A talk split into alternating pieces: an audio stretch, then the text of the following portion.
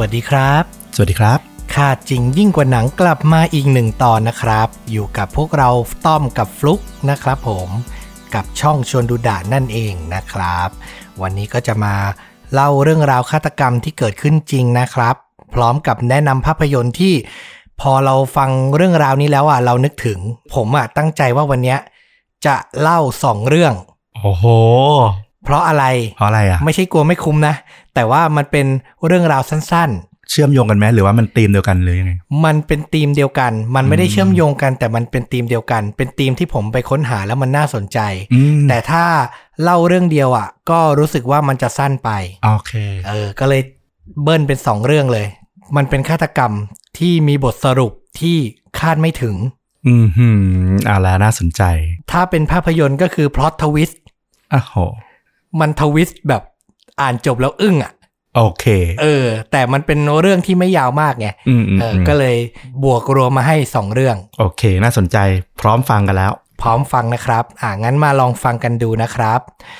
เริ่มต้นที่เรื่องแรกก่อนนะครับ อยากพาคุณผู้ฟังทุกคนเนี่ย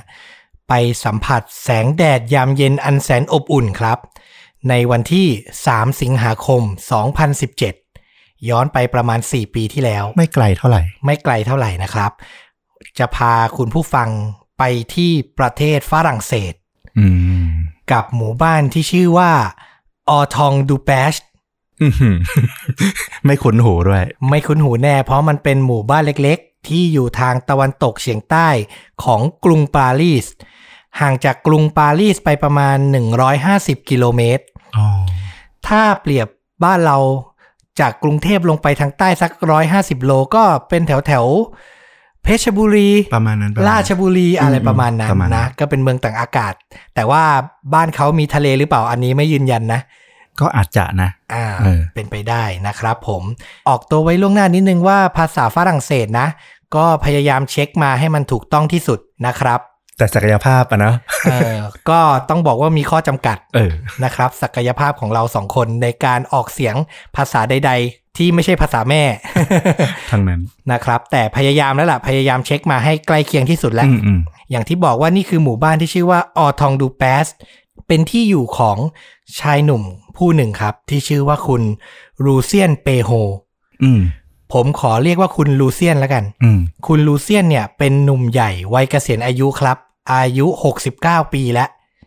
ในยามเย็นวันที่ 3 สิงหาคมที่ผมบอกเนี่ย เขาแต่งตัวในชุดลายหมากรุกสีแดงขาว อืม อืม ดูแบบว่า เอ ค อ ลึกคลื้นเนาะ ดูสไตล์สกอตเหมือนกันนะเนี่ย เออแล้วก็ดูแบบว่ามีความสุขอะ่ะ เป็นชุดที่เป็นการเฉลิมฉลองนะครับผม เขาทำการจัดโต๊ะดินเนอร์เล็กๆ มื้อเย็นนะครับที่สวนหลังบ้านของเขา โดยอาหารเนี่ยที่เขาเตรียมไว้เนี่ยก็ประกอบไปด้วยสเต็ก ถั่วกระป๋อง อืม ชีส แล้วก็บาเกตหรือว่าขนมปังฝรั่งเศสนั่นเองนะครับผม มันก็ดูเป็นมื้อปกติสำหรับชาวฝรั่งเศสทั่วไปอะเนาะซึ่งการทานมื้อเย็นของเขาเนี่ยก็คลอเคล้าด้วยเสียงดนตรี และเสียงหัวเราะครับ เพราะว่าไม่ได้มีเขานั่งทานคนเดียว แต่เขาเนี่ยนั่งทานอยู่กับชายหนุ่มอีกคนหนึ่งที่ชื่อว่าโอลิเวียบูดัง อืม เป็นหนุ่มวัย 31 ปีครับ อ่า อ่าซึ่งสนิทกับเขานะครับ อืม ก็เป็นความสัมพันธ์ต่างวัยแหละ คุณลูเซียนเนี่ยอายุ 69 แล้ว ส่วนคุณโอลิเวียเนี่ยอายุ 31 ปีนะครับผม ซึ่งเพื่อนบ้านที่เห็นเหตุการณ์เนี่ยเขาให้การภายหลังว่า ทั้งคู่เนี่ยสนิทสนมกันเป็นอย่างมากในช่วง 1 ปีที่ผ่านมา อืม เรียกว่าแทบจะเป็นพ่อลูกกันเลย ม คือน่าจะรู้จักและพูดคุยกันถูกคอมากๆ คนหนึ่งเนี่ยเป็นวัยเกษียณ อีกคนหนึ่งเนี่ยไม่มีงานทำ อืม ก็ค่อนข้างว่าง ก็เลยน่าจะใช้เวลาด้วยกันค่อนข้างเยอะ ซึ่งการดินเนอร์ในวันนั้นเนี่ยก็ดูมีความสุข ตามประษาเพื่อนสนิทพูดคุยกันเป็นปกติ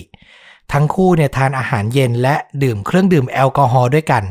ภายในเย็นวันนั้น ลามไปจนถึงค่ำคืนนั้นนะครับผม เหตุการณ์ทุกอย่างปกติมากเลย ไม่มีอะไรเกิดขึ้น จนกระทั่งช่วงเช้ามืดในวันต่อมาครับ วันที่ 4 สิงหาคม เพื่อนบ้านของลูเซียนเนี่ยซึ่งเป็นสุภาพสตรีครับ เขาก็เล่าว่า เขาตื่นขึ้นมา แล้วก็มองผ่านกระจก ออกมาบริเวณหลังบ้าน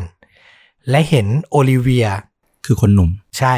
นอนราบอยู่กับพื้นหลังบ้าน อืม นึกภาพสนามหญ้า อืม ของยุโรปหลังบ้านนะเนาะโอลิเวียเนี่ยนอนราบอยู่กับพื้น เหมือนจะนอนหลับไม่ได้สติเลย ตัวเพื่อนบ้านเนี่ยก็คิดว่าเขาอ่ะน่าจะเมาหนักมากจากการปาร์ตี้กับลูเซียนเมื่อคืนจนหลับไป ทุกอย่างก็ดำเนินไปเป็นปกติ เธอก็ไม่ได้เอะใจอะไรครับ จนถึงเวลาประมาณเที่ยงวัน อืม จากเช้ามืดมาเที่ยงวันนะ เธออะเดินออกมาบริเวณสวนหลังบ้าน ซึ่งมันก็ติดกับบ้านของลูเซียน และเธอก็ได้เห็นตัวลูเซียนวัย 69 ปีเนี่ย ก็นอนฟุบอยู่ที่โต๊ะรับประทานอาหารอยู่เช่นกัน อืม ภาพคือลูเซียน นั่งบนเก้าอี้แล้วก็ฟุบลงกับโต๊ะ อ่า ส่วนตัวโอลิเวียเนี่ยนอนราบกับสนามหญ้า อยู่ด้วยกัน จนเที่ยงแล้วก็ยังอยู่ท่าเดิม ยังอยู่ท่าเดิมครับ เธอพยายามร้องเรียกให้พวกเขาตื่น เธอก็ไม่ได้คิดอะไรหรอก เธอแค่คิดว่ามันเที่ยงและ กลัวว่าพวกเขาอะเมาหนักและหลับไปทั้งๆทที่กลางแดดอย่างเงี้ย เดี๋ยวจะเป็นเอ่อโรคฮิสโตรก อืม หรือโรคลมแดดอะไรเงี้ย คือเป็นห่วง อยากให้แบบตื่นสั่งขึ้นมาแล้วไปนอนในบ้านดีๆ อะไรประมาณนี้นะครับ แต่หลังจากร้องเรียกอยู่สักพักก็ไม่มีการตอบรับ เพื่อนบ้านอีกหลังออกมาเห็นเหตุการณ์เช่นกัน เขาทำถึงขนาดว่าทำการราดน้ำเย็นใส่โอลิเวีย อืม หวังจะให้เขาตื่น แต่เขาก็แน่นิ่งไม่เคลื่อนไหวครับ อืม แน่นอนครับว่ามันทำให้พวกเขาเหล่าเพื่อนบ้านได้รู้แล้วว่าลูเซียนกับโอลิเวีย เสียชีวิตแล้วทั้งคู่ครับ อืม จากการตรวจสอบเบื้องต้นของตำรวจ ก็บอกได้ว่าพวกเขาเนี่ยเสียชีวิตแทบจะพร้อมๆกัน แต่สาเหตุการตายยังไม่เป็นที่แน่ชัด อืม จากการตรวจสอบเลือดเนี่ย พวกเขาเนี่ยมีแอลกอฮอล์อยู่ในเลือดสูงมาก แสดงว่าในขณะที่เสียชีวิตเนี่ย พวกเขาเนี่ยเมามากทั้งคู่ และด้วยความที่มันเป็นเมืองเล็กๆครับ ต้องมาเจอคดีการเสียชีวิตปริศนาอย่างนี้ทำให้เรื่องราวเนี่ยกลายเป็นข่าวใหญ่ระดับประเทศ บุคคลสำคัญของเมืองเนี่ยต้องเข้ามาเกี่ยวข้องกับการสืบสวนสอบสวนหลายคน นายกเทศมนตรีของเมืองเนี่ย ก็มาสอบถามแล้วก็ให้สัมภาษณ์เพิ่มเติมว่า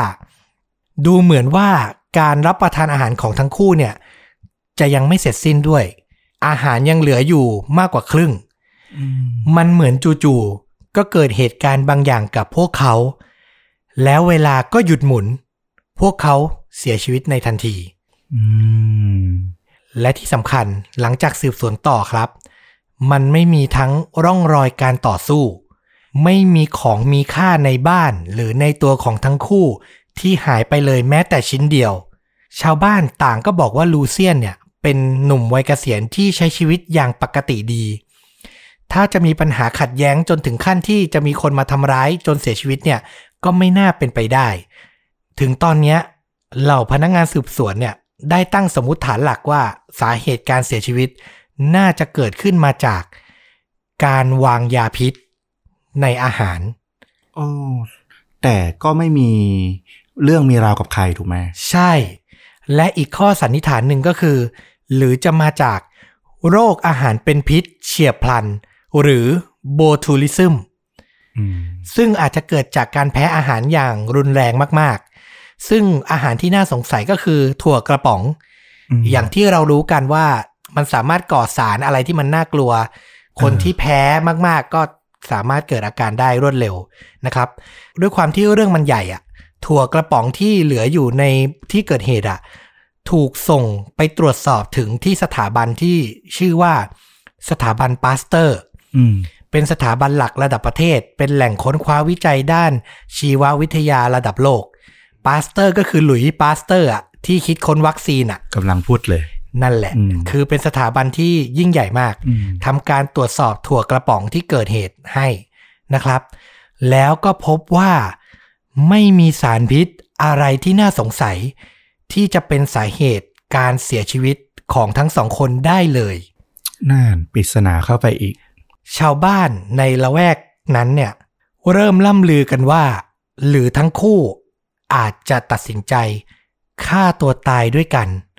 อ่า จากข้อสังเกตที่ว่าพวกเขาเนี่ยเห็นลูเซียนเนี่ยดูร่าเริงมากจนผิดปกติในเย็นวันนั้น ม อย่างที่บอกเขามาในชุดตราหมักลุกแดงขาว หัวเราะล่าเริง ดื่มแอลกอฮอล์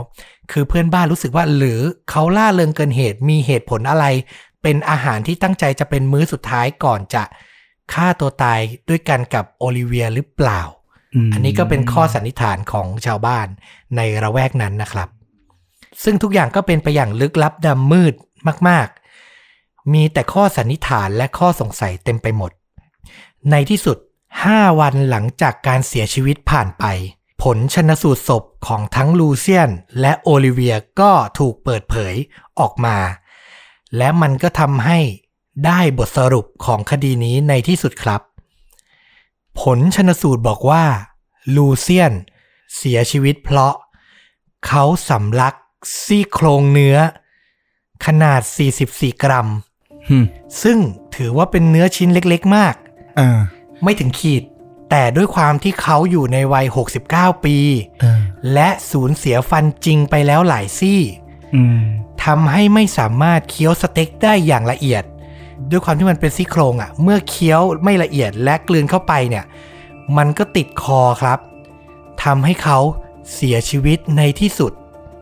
อ้าว แล้วโอลิเวีย ส่วนโอลิเวียเพื่อนซีของเขาครับ ที่เสียชีวิตในเวลาไล่เลี่ยกันเนี่ย สาเหตุการเสียชีวิตเกิดจากอาการ หัวใจวาย ด้วยความที่เขามีภาวะที่ชื่อว่าคาร์ดิโอเมกาลีมันไม่ใช่โรคนะ มันเป็นภาวะ อืม ภาวะหัวใจโตผิดปกติ ซึ่งสาเหตุอาจจะมาจากการรับประทานอาหารหรืออะไรที่ทำให้แบบไขมันหรือความดันมันค่อนข้างสูง อ่ามี มีไขมันเกาะที่หัวใจมากทำให้หัวใจโต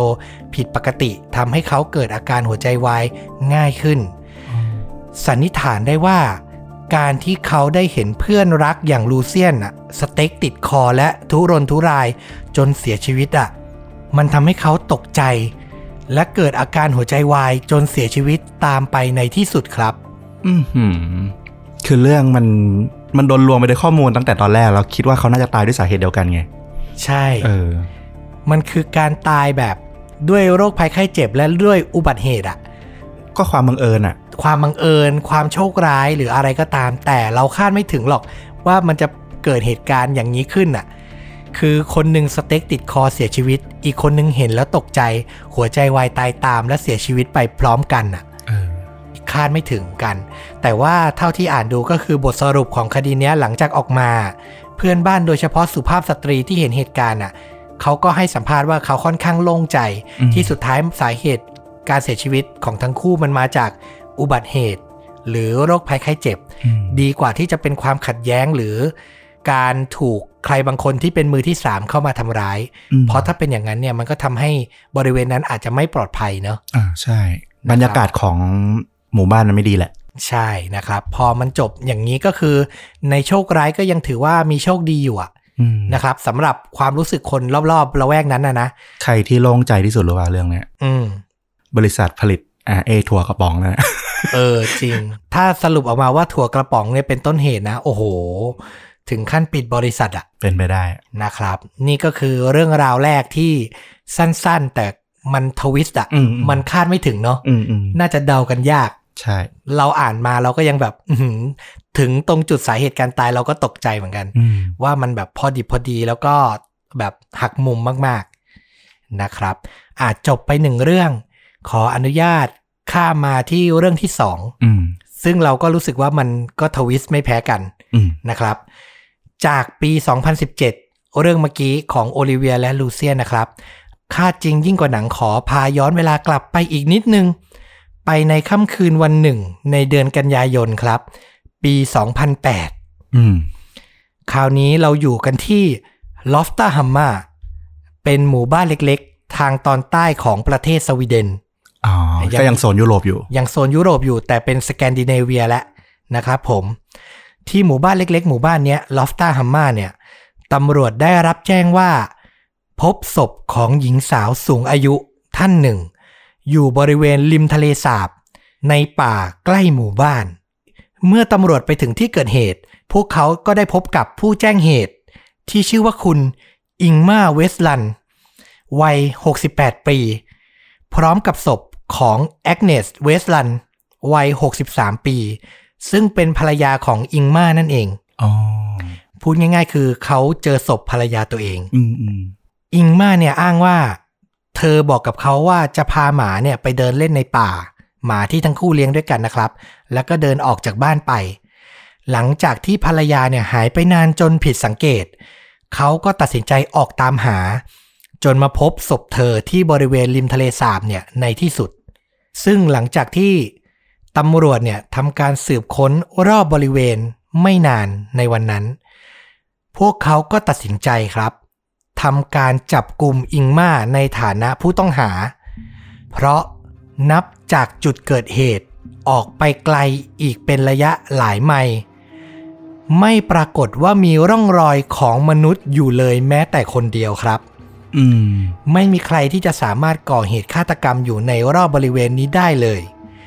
มีเพียงบุคคลเดียวที่น่าสงสัยคือผู้แจ้งเหตุอย่างอิงมานั่นเอง เขาจึงถูกตำรวจเนี่ยควบคุมตัวไปสอบสวนที่โรงพักในที่สุด อืม ซึ่งต่อมาเนี่ยตำรวจเนี่ยทำการกักขังและสอบสวนอิงมาอยู่นานถึง 10 วัน โอ้โห นานมากนะ คือผู้ต้องสงสัยมันมีรายเดียวอ่ะ อืม มันไม่สามารถจะหาหลักฐานอื่นเพิ่มเติมได้ เข้าใจว่าก็คงเค้นอยู่อย่างนั้นอ่ะ อืม หวังจะให้สารภาพอะไรอย่างเงี้ย แต่ในที่สุดเนี่ยตำรวจก็ไม่สามารถหาหลักฐานมาเอาผิดอิงมาได้ มันไม่มีหลักฐานที่ชัดเจนเลย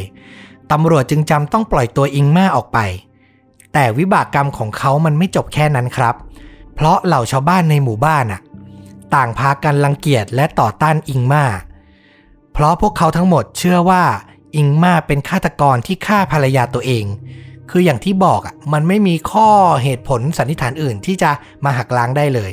นะครับ จนสุดท้ายเนี่ยอิงมาทนไม่ไหว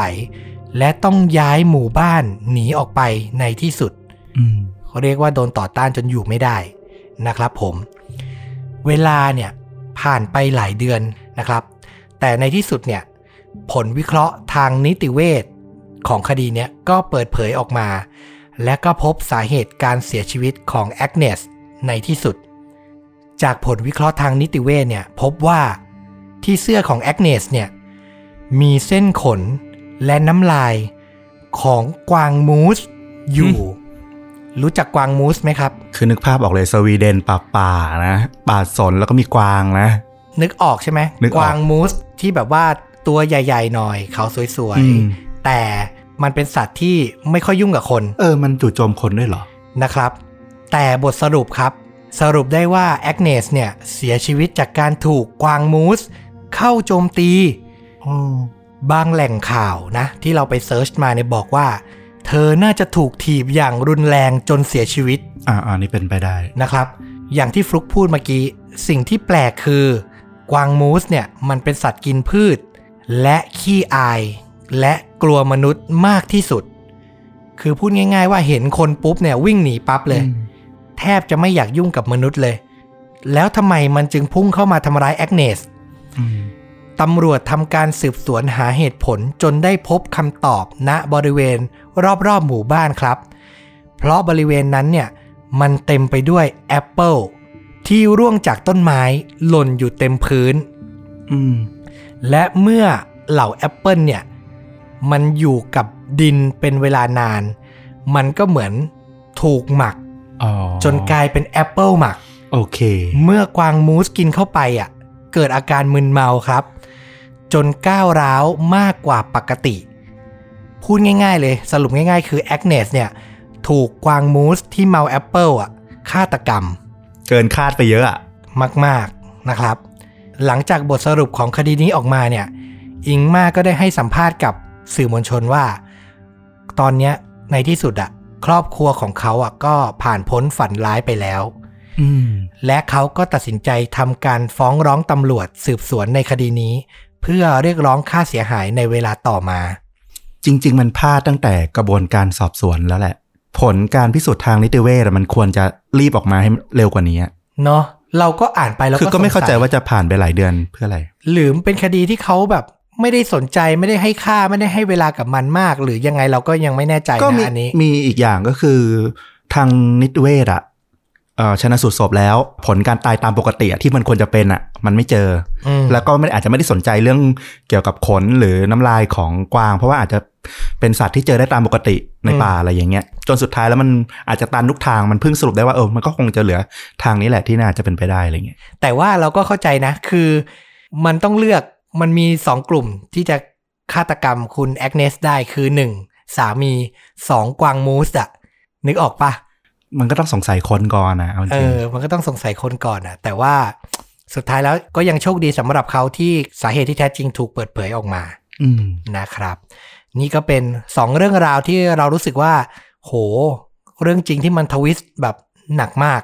เออแต่นึกไม่ถึงเลยนะไอ้เรื่องแอปเปิลลวงหมักจนกลายเป็นแอลกอฮอล์ ใช่ แล้วสัตว์ไปกินอ่ะ แล้วมันทำให้แบบมันมึนเมาอ่ะ คาดไม่ถึงมาก ๆ อ่ะ อืม เออ แล้วต้องเป็นจังหวะพอดีที่คุณแอกเนสเนี่ย พาสุนัขไปเดินเล่น แล้วก็เจอไอ้เจ้ากวางตัวนี้พอดีแบบมันทุกอย่างมันพอดิบพอดีไปหมด เป็นไปได้ว่าเจ้าสุนัขที่พาไปอาจจะเห่าใส่แล้วมันก็เลยไปกระตุ้นให้ตัวกวางมันแบบยิ่งแบบ เออ